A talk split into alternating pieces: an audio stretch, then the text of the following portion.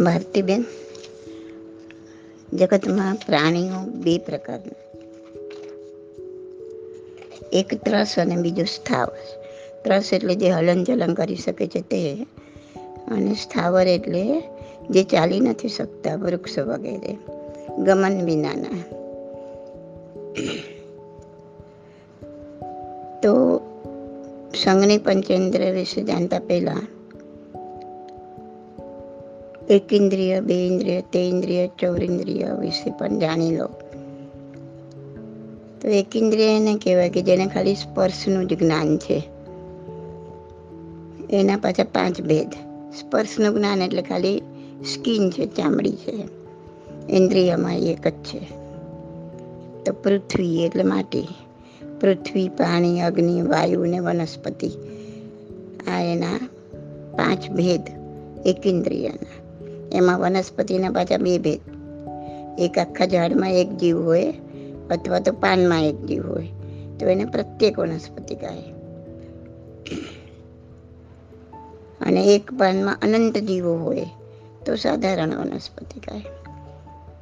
આજે નિગોદના જીવો, આપણે નિગોદની વાતો કરી ને, નિગોદના જીવો પણ વનસ્પતિકા એક ઇન્દ્રિય જીવો જ છે. હવે બે ઇન્દ્રિય જીવો.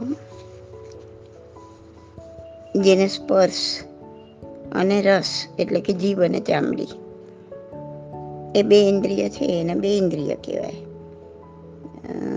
દાખલા તરીકે શંખ, છીપ, કરમિયા, કીડા, ગાડર, ગંડોલા, ઈયળ, પોરા, અળસિયા, વાલાજળો અને આ વિચલિત રસવાળા અથાણા.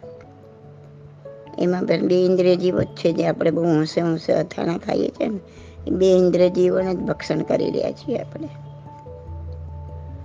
હવે તે ઇન્દ્રિય, સ્પર્શ, રસ અને ગંધ, એટલે જીભ, ચામડી અને નાક, એ ત્રણ ઇન્દ્રિયનું જ્ઞાન હોય તે તે ઇન્દ્રિય. જેને જૂ માકડ કીડી વીંછી મંકોડા, ચાંચળ, કંથુઆ કાન ખજૂરા ધનેરા આ બધા તે ઇન્દ્રિય જીવો. હવે ચોર ઇન્દ્રિય, જેને રૂપ, રસ, ગંધ અને સ્પર્શ. એટલે કે જીભ, ચામડી, આંખ અને નાક. આ ચાર ઇન્દ્રિયનું જ્ઞાન હોય ચોર ઇન્દ્રિય. જેમ કે ડાંસ, મચ્છર, માખી, ભમરા, ભમરી, પતંગિયા, કંસારી, વીંછું, તીડ, બગ ખડમાકડી આ બધા ચોરેન્દ્રિય જીવો. જેને પાંચે પાંચ ઇન્દ્રિય છે. રૂપ, રસ, ગંધ, સ્પર્શ, શબ્દ. એટલે કે જીભ, ચામડી, આંખ, કાન અને નાક. પાંચે ઇન્દ્રિયનું જ્ઞાન છે એ પંચેન્દ્રિય જીવો. તો કયા પંચેન્દ્રિય જીવમાં આવે? તો કે દેવ, બધા દેવો પંચેન્દ્રિય. મનુષ્ય, પછી નારકો અને તિર્યંચ પંચેન્દ્રિય. તિર્યંચ પંચેન્દ્રિય એટલે કે પશુ પક્ષી, માછલી, ગાય, ભેંસ વગેરે. હવે તિર્યંત પંચેન્દ્રિયમાં પણ, એટલે કે પંચેન્દ્રિયમાં પાછા બે ભેદ. જેને મન છે એ સંઘની પંચેન્દ્રિય અને જેને મન નથી એ અસંગની પંચેન્દ્રિય. આપણને મનુષ્યને મન છે, દેવને છે, નારકોને છે. અને તિર્યંજોમાં જે પંચેન્દ્રિય છે, મનવાળા, એ બધા સંઘની કહેવાય. ગાય, ભેંસ, એ બધા સંઘની પંચેન્દ્રિય છે. કેમ કે એમને મન પણ છે. તો એ સંઘની તિર્યંચ પંચેન્દ્રિય. તો તિર્યંચમાં બધાને મન ના હોય. પણ જેને મન છે, એને તમે મારો છો, કાપો છો એને કોઈ પણ રીતના દુઃખ પહોંચાડો છો, તો એને મન હોવાથી એ તમારી સાથે વેરની ગાંઠ બાંધે છે. એનો અર્થ એ નથી કે જેને મન નથી એને મારો કાપો નહીં, દુઃખ બધાને થાય છે. અને એને જે દુઃખ થાય છે એ તમારા ભોગવટામાં આવશે જ, કારણ કે તમે પાપ બાંધ્યું. પછી ભલે એક ઇન્દ્રિયના જેવું હોય પાણીના જીવો હોય, લાઇટિંગના જીવો હોય, ફૂલના જીવો હોય, કોઈ પણ. એને તમે દુઃખ આપો છો, તકલીફ આપો છો, તોડો છો, બાંધો છો, તો એ જીવને દુઃખ થવાનું થવાનું ને થવાનું. જીવ માત્ર પછી એક ઇન્દ્રિય હોય, બે ઇન્દ્રિય હોય. પેસ્ટ કંટ્રોલ કરાવો છો તો એ જીવોને દુઃખ થવાનું જ છે, એને તમે મારી રહ્યા છો. હમણાં ભવ્ય અભવ્યમાં સમજાયું ને? ત્યારે જોઈ લેવાનું કે આપણે કેટલા નિષ્ઠુર થઈને જીવન મારી શકીએ છીએ. આપણો આત્મા હલતો નથી. ના ના પેસ્ટ કંટ્રોલ તો કરાવી જ લેવું જોઈએ. કેટલા આમ રસથી, આનંદથી જે ન કરાવતા સલાહ આપીએ. કે આવા બધા ચાલતું હશે, આવું તો કરાવવું જ પડે એમ. તો ભવ્ય, અભવ્યમાં સમજાવ્યું ને હમણાં કે આપણે કેટલા નિષ્ઠુર છીએ. કે આપણે બળતા જીવે કરીએ છીએ. આપણા જીવને ખૂબ દુઃખ થઈ રહ્યું છે. કે આપણને આનંદ અને સંતોષ થઈ રહ્યો છે. એના પરથી તમે તમારી ભવ્ય કે અભવ્યનો પત્તો લગાવી શકો. તો જે સંઘની પંચેન્દ્રિય છે, તિર્યંત પંચેન્દ્રિય કે સંઘની પંચેન્દ્રિય કોઈ બી, એને જ્યારે તમે તકલીફ આપો છો, ત્યારે એક વસ્તુ વધારાની બને. એને તમે જે દુઃખ આપો છો, તકલીફ આપો છો, મારો છો, કાપો છો તો એ મનમાં વેરની ગાંઠ વાળશે, કારણ કે એને મન છે. અને એની પરંપરા જન્મો સુધી ચાલશે. તમને પાર્શનાથ ભગવાનનું ઉદાહરણ ખબર છે ને? પાર્શનાથને કમઠ જોડે જે વેર બાંધ્યું હતું એ દસ ભવ સુધી, દસમા ભવે, છેલ્લા ભવે પાર્શનાથમાં તીર્થંકરના ભવે પણ એને મેઘમાળી બનીને એને પાણીની એટલી વર્ષા કરી કે નાક સુધી પાણી આવી ગયું એને મારવા માટે. તો આ વીરની પરંપરા ભવો ભવ ચાલતી હોય. માટે એવું જીવન જીવવું કે બને ત્યાં સુધી કોઈ જીવોને આપણાથી દુઃખ પહોંચે નહીં. થોડું નમવું પડે તો નમી જવાનું, છોડવું પડે તો છોડી જવાનું. ઘણીવાર કોઈ મારે શું છે નહીં? સામેલા વ્યક્તિને દુઃખ પહોંચે છે તો એ કામ છોડી દઉં. એ વસ્તુ છોડી દો તો સંઘની પંચેન્દ્રિય સમજાઈ ગયું હશે કે જેને મન છે એ બધા સંઘની પંચેન્દ્રિય કહેવાય. એમાં દેવો નારકો મનુષ્ય અને તિર્યંચ પંચેન્દ્રિય આવે. બાકી બે ઇન્દ્ર, તે ઇન્દ્રિય ચોરેન્દ્રિય કોઈને મન નથી. એ વિકલેન્દ્રિય કહેવાય. ઓકે? ના સમજણ પડી હોય તો તમે કોઈ પણ આખા ગ્રુપમાં કોઈ પણ મેમ્બર સવાલ કરી શકે છે, પૂછી શકે છે, આમાં મારી કંઈ ભૂલ થઈ ગયું એવું બી બની શકે ને. તો પણ મને પોઈન્ટ આઉટ ગ્રુપમાં કરી શકે છે. મને ગમશે. મને એમને લાગે કે કેમ મારી ભૂલ કર, મને ગમશે. આઈ વિલ લાઈક થઈ શકે ને ભૂલ તો બધાને થઈ શકે. એવું કંઈ પણ લાગે તો સજેશન આર એ સ્વીકાર્ય છે સજેશન તમારા. અને આ જેનો સવાલ હોય, એને એટલીસ્ટ એટલું આપવાનું કે મેં આ જવાબ સાંભળ્યો છે. મને સંતોષ થયો છે કે નથી થયો, એને એટલું આપવાનું. ઓકે?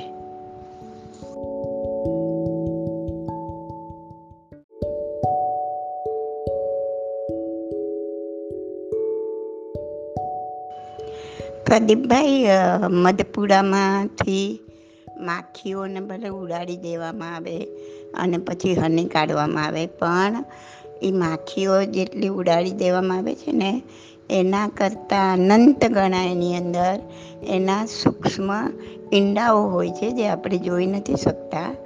અને એ બધા જ નાશ પામે છે. એમાં એમાં હનીને પીલીને જે કાઢવામાં આવે છે, મધ એમાં કેટલા કેટલા બધા એના અંડાઓ નાશ પામે છે. અને એક બે વિડીયોમાં પણ બતાવ્યું હતું કે આપણે એમ માનીએ છીએ કે આ માખીઓને ઉડાડી દઈને પછી હની કાઢે છે. પણ હવે તો મશીનોમાં એમને આખો નાખો મજપૂડો નાખી દેવામાં આવે છે. એમાં મધમાખીઓ પણ અંદર વટાઈ જતી હોય છે. એટલે અત્યંત જીવ હિંસા છે આ.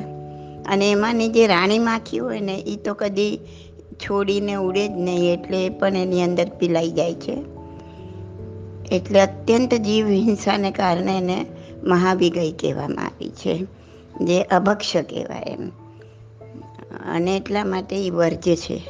અને હવેના અત્યારના સમયમાં તો આ બિલકુલ વાપરવા જેવું નથી, કારણ કે એમાં હવે ઘણું બધું કેમિકલ્સથી અને આ આર્ટિફિશિયલ ફ્લેવર નાખીને બનાવવામાં આવે છે.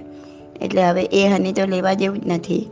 પણ જો ઓરિજિનલ મળે, તો પણ હવે એ વાપરવા જેવું નથી. એ મહાવિગય છે અને એમાં અત્યંત હિંસા રહેલી છે. એટલા માટે. અને એનું એનું ભેગું કરેલો ખોરાક છે. એ આપણે છીનવી લેવાનો. જેમ આપણે આપણે જોઈએ છે કે ભાઈ ગાય, ભેંસ એમના એમના વાછરડાને દૂધ પીવા નથી દેતા. અને આપણે એ આપણે એ દૂધ પીએ તો આપણે માંસાહાર જેવું જ પાપ કરીએ છીએ. એમાં પણ જીવ જ છે ને? એ પણ જીવ છે અને એણે એને પોતાના માટે ફૂલમાંથી ટીપું ટીપું ટીપું ટીપું કરીને એને પોતાનો ખોરાક ભેગો કર્યો છે. એ આપણે છીનવી લેવાનો. તો અમે તો નાનપણમાં, મને લાગે છે સાતમા, આઠમા ધોરણમાં હતા ત્યારે પાઠશાળામાં બેને બાધા આપેલી ચારે ચારમાં આવી ગઈ અને આજ સુધી અમે હાથ નથી લગાડ્યો. મધ, માંસ માખણ ને મદિરા. એને આજ સુધી અમે લોકો હાથ નથી લગાડ્યો. ગમે એવું ઓલું હોય આવે કે તમે આમાં મધ નાખીને ખાઓ કે હમણાં મને આ થયું ફેફસાનું ફાઇબ્રોસિસ, લંગ્સ ફાઇબ્રોસિસ. તો એ આયુર્વેદિક ડૉક્ટરે કીધું, અમુક વસ્તુ એને મધમાં નાખીને ચાટવાની. મેં કીધું, સાહેબ, હું મધ લેતી જ નથી જે થવું હોય થાય. પછી મને એમને ઓપ્શન આપ્યું કે આમળાનો મુરબ્બો લેજો એમાં ચાટીને ખાજો. તો દરેક વસ્તુનું ઓપ્શન મળે છે અને ન મળે તો પણ ચાલે. પણ આવી અભક્ષ્ય અને હિંસક વસ્તુ તો ન જ વપરાય.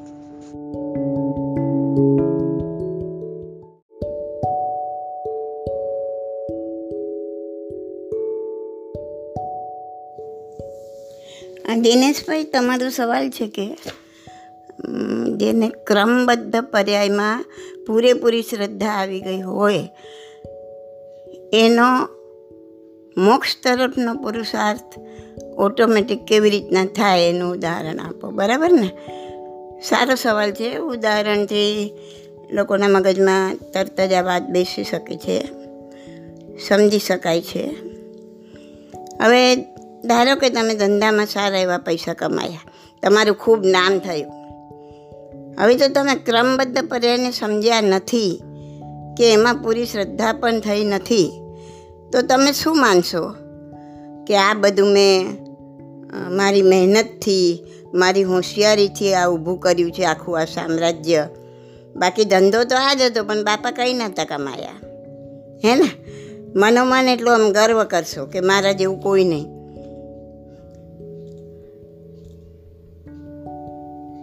અને તમે બીજાને પણ આ જ વસ્તુ જતાવવાનો પ્રયત્ન કરશો કે મેં મારી હોશિયારીથી આ બધું કર્યું છે. બાકી કાંઈ ના હોત એમ. હવે બોમ્બે જેવા આ સિટીમાં જ્યાં એક ફ્લેટના પણ ફાંફા હોય અને ત્યાં તમને એક બંગલો તમે લઈ લીધો એક લોનાવાલામાં લઈ લીધો, એક પાલિતાનામાં લઈ લીધો અને તમે ખુશીથી ઉછળી રહ્યા છો. હરખ નથી સમાતો તમારો. ખુશીમાં પાર્ટીઓ ગોઠવો છો, નાચો છો, કૂદો છો. હવે તમે જાણો છો કે સુખમાં ખુશ ખુશ ન થાય ને દુઃખમાં રડવા ન બેસે, દુઃખી દુઃખી ના થઈ જાય, એનું નામ જૈન બરાબર? આ તો તમને ખબર છે આટલી તો. તો પછી મેં કમાયું, મારી હોશિયારીથી કમાયું, એવો અહંકાર કેમ? જ્યારે પૈસા ગુમાવશો, ખોટ ખાશો, ત્યારે એમ કહેશો કે મારી હોશિયારીથી ખોટ ખાધી. મારી હોશિયારીથી મેં ગુમાવ્યા? પૈસા કમાયા તો હોશિયારી, તો ગુમાવ્યા તો હોશિયારી નહીં. અને ત્યારે તો દોસ્ત તમે બીજાને આપશો. ફલાણાએ આમ કર્યું, એટલે આમ થયું, એટલે આ ખોટ ગઈ. કેમ ભાઈ, બીજાને દોસ્ત શા માટે? ફ્લેટને બદલે બંગલો આવ્યો તો નાચવા લાગ્યા, કેમ ભાઈ? કેમ કે માને છે કે મેં પુરુષાર્થ કરીને આ બધું મેળવ્યું. બરાબર ને? પણ જ્યારે જેને, જે વ્યક્તિને ક્રમબદ્ધ પર્યાયમાં સંપૂર્ણ શ્રદ્ધા જાગી ગઈ છે. તે ગમે એટલા પૈસા કમાશે, ગમે એટલા બંગલા બનાવશે, તે ખુશીથી નાચશે નહીં. મેં કર્યું, મારી હોશિયારીથી કર્યું, એવો અહંકાર કરશે નહીં. કેમ કે એ જાણે છે કે આ થવાનું જ હતું. મારી ક્રમબદ્ધ પર્યાયમાં આ નિયત જ હતું. હું કરવાવાળો કોઈ નથી. અને એથી કરીને ગમે એટલા પૈસા કમાશે કે કેટલા પણ બંગલા બનાવશે, તે અંતરથી તો ક્ષમતામાં સ્થિર જ રહેશે. નાચશે નહીં, કૂદશે નહીં, અહંકાર નહીં કરે. જેમ વૃક્ષ પર વધારે ને વધારે ફળ આવે ને, એમ વૃક્ષ નીચું નમે. એમ એ વિનમ્ર રહેશે. અને ગમે તેવી ખુશીમાં પણ ક્ષમતામાં સ્થિર રહેવું એ મોક્ષ તરફનો સૌથી મોટો પુરુષાર્થ છે. ક્ષમતારૂપી એક સીડી જેવી છે, જેના પગથિયા મોક્ષ સુધી જાય છે. કયું છે ને, ત્રણ અક્ષરને ઓળખો, બે ગુરુ લઘુ એક, સિદ્ધિ લેતા મોક્ષ છે, ઉલટી દુર્ગતિ દેત. એ ત્રણ અક્ષર છે સમતા. સિદ્ધે સુધી વાંચો ક્ષમતા તો ક્ષમતા દ્વારા મોક્ષ સુધી પહોંચાય છે. ને ઉલટું વાંચો તામસ તો તામસ, ક્રોધ, અહંકાર વગેરે દુર્ગુણો દુર્ગતિમાં ફેંકી દે છે. બીજું ઉદાહરણ લો. કોઈ એવી ઘટના બને છે જીવનમાં કે કોઈ સ્વજનનું મૃત્યુ થઈ ગયું, ધંધામાં બહુ મોટો ધક્કો લાગી ગયો, લગ્ન જીવન ભાંગી ગયું, અસાધ્ય બીમારી આવી ગઈ. ત્યારે માણસને એટલું બધું દુઃખ લાગી આવે છે કે કાલ સુધી નાચતો, કૂદતો માણસ આજે માથું કૂટી કૂટીને રડે છે. એને જીવન જીવવા જેવું નથી લાગતું. આપઘાત કરવાનું મન થાય છે.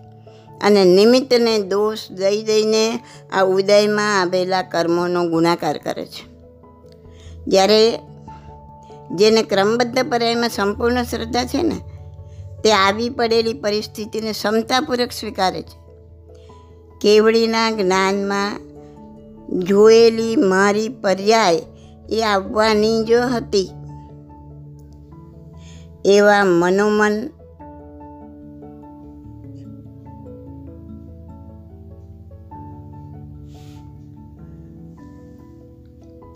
સોરી.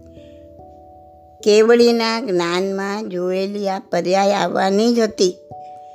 આમાં બીજા કોઈનો દોષ નથી, એમ વિચારી હૃદયમાં થતા વલોપાતને હળવો કરે છે. ને જેટલી બને તેટલી ક્ષમતા ધારણ કરી મોક્ષ માર્ગ તરફ ડગ ભરે છે. આમ જેને ક્રમબદ્ધ પર્યાયમાં સંપૂર્ણ શ્રદ્ધા થઈ ગઈ છે, એનું મન ન સુખમાં છકી જાય છે, ન દુઃખમાં દુઃખી થઈ જાય છે, ને દુઃખમાં ડગી જાય છે ને સમતારસનું રસનું પાન કરે છે. બરાબર?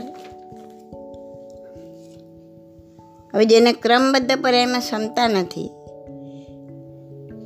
એ નાની નાની વાતમાં પણ કેવા ડગી જાય છે ને, એનું એક ઉદાહરણ આપું. એક દંપતી સાથે મારે બહુ સારો વ્યવહાર. થોડા વર્ષો પહેલાંની વાત છે, એમને એકની એક દીકરી. દીકરી ઉંમર લાગતેલે છોકરા જોવાનું ચાલુ કરે. એમને ચાલુ કર્યું. એક છોકરો સારો એવો ભણેલો, વિવેકી, સુખી ઘરનો, બધી રીતે એકબીજાને સૂટ થાય એવું ફેમિલી સંસ્કારી. અને એમના મનમાં પણ બસી ગયો. બે ત્રણ મિટિંગો થઈ, લગભગ બધું નક્કી જેવું હતું. આ છોકરાવાળાએ કુંડલી જોવા માંગી. મને કે, બેન, શું કરવું મારો સંબંધ સારો હતો, એટલે વાત થતી હતી. તો કે અમે તો કુંડલીમાં નથી માનતા હવે શું કરવું મેં કીધું, તમારી દીકરીની કુંડલીમાં કાંઈ મંગળ કે એવું કાંઈ છે? તો કે, ના, એકદમ ચોખ્ખી છે. તો એમને કહો કે, ભાઈ, અમે નથી માનતા, પણ હવે તમે માંગો છો, તો આપું છું. એમ કરીને આપો. પણ કુંડલી આપ્યા પછી એક બે દિવસમાં છોકરાવાળાને ના આવી. આ બેનને એટલું બધું દુઃખ થયું કે ના પૂછો વાત. એમને સો ટકા એમ થઈ ગયું. કે કોઈએ ચોક્કસ ફાંસ મારી. બે ત્રણ જણના નામ પણ આપવા લાગ્યા. ને ફલાણાએ જ આવું અટકાવ્યું કરીને એને ગાળો પણ દેવા લાગ્યા. મારી દીકરીનો કુંડલી તો એકદમ ચોખ્ખી છે. આમ એટલો બધો વલોપાત કરવા લાગ્યા. મેં એમને કહ્યું કે મારા ઓળખીતા એક જ્યોતિષ છે. તમે બંનેની કુંડલી લઈને મારી પાસે આવો. અને આપણે એમને બતાવી જોઈએ. હવે પેલા જ્યોતિષીએ કહ્યું, બેન, તમારી દીકરીની કુંડલી દીવા જેવી ચોખ્ખી છે. એમાં, પણ એનામાં છોકરા જોડે થાય જ કેવી રીતે? તો કે કેમ? આ છોકરાના જેની જોડે લગ્ન થશે, એની પત્ની પ્રથમ સુવાવડમાં જ મરી જશે. જ્યારે તમારી દીકરીનું આયુષ્ય લાંબુ છે. પછી એ બેનને સમજાયું કે નાહકના કોઈને, એટલે મેં સમજાવી બેનને કે તમે નાહકના કોઈને દોષ મત દો, નવા કર્મો નહીં બાંધો. હવે આની જગ્યાએ જો કોઈ વ્યક્તિ એવી હોત કે જેને ક્રમબદ્ધ પર્યાયમાં સંપૂર્ણ શ્રદ્ધા છે, તે એ સમજીને ક્ષમતામાં સ્થિર થાત કે કેવલીના જાણવામાં મારી અને મારી દીકરીની જે પર્યાય આવી છે, એ જ પ્રમાણે થવાનું છે. અને એ જ પ્રમાણે બની રહ્યું છે. અને એ વ્યક્તિ ક્ષમતામાં સ્થિર થઈ હોત. કર્મની નિર્જરા કરતી હોત. બરાબર ને? આવે છે સમજમાં તો ક્રમબદ્ધ પર્યાયમાં સંપૂર્ણ શ્રદ્ધા કરવાવાળા જ ક્ષમતામાં સ્થિર થઈ શકે. બાકી આવા બધા પ્રસંગોમાં ડગી જવું એ બહુ સામાન્ય વાત છે. અને જેટલા ડગીએ, એટલા કર્મોના ગુણાકાર કરવા, એટલો સંસાર વધારવો, એ પણ બહુ સામાન્ય વાત છે. એક વાત કરી દઉં તમને, કે સુખ કે દુઃખના પ્રસંગોમાં ક્ષમતામાં મહાલવું એ જ મોક્ષ તરફનો જબરજસ્ત પુરુષાર્થ છે. એવું આપણા મગજમાં ફિટ થયું જ નથી. આપણે તો તપ જપ કરવો, પૂજા પ્રતિક્રમણ કરવી, તીર્થયાત્રા કરવી, વગેરે વગેરે. હા, એને જ આપણે ખાલી ધર્મ તરફનો પુરુષાર્થ માનીએ છીએ. અને એટલે જ આ બધી ગડબડ ઊભી થાય છે. આવ્યું સમજમાં હજી કોઈ ક્વેશ્ચન હોય તો જરૂર કરજો.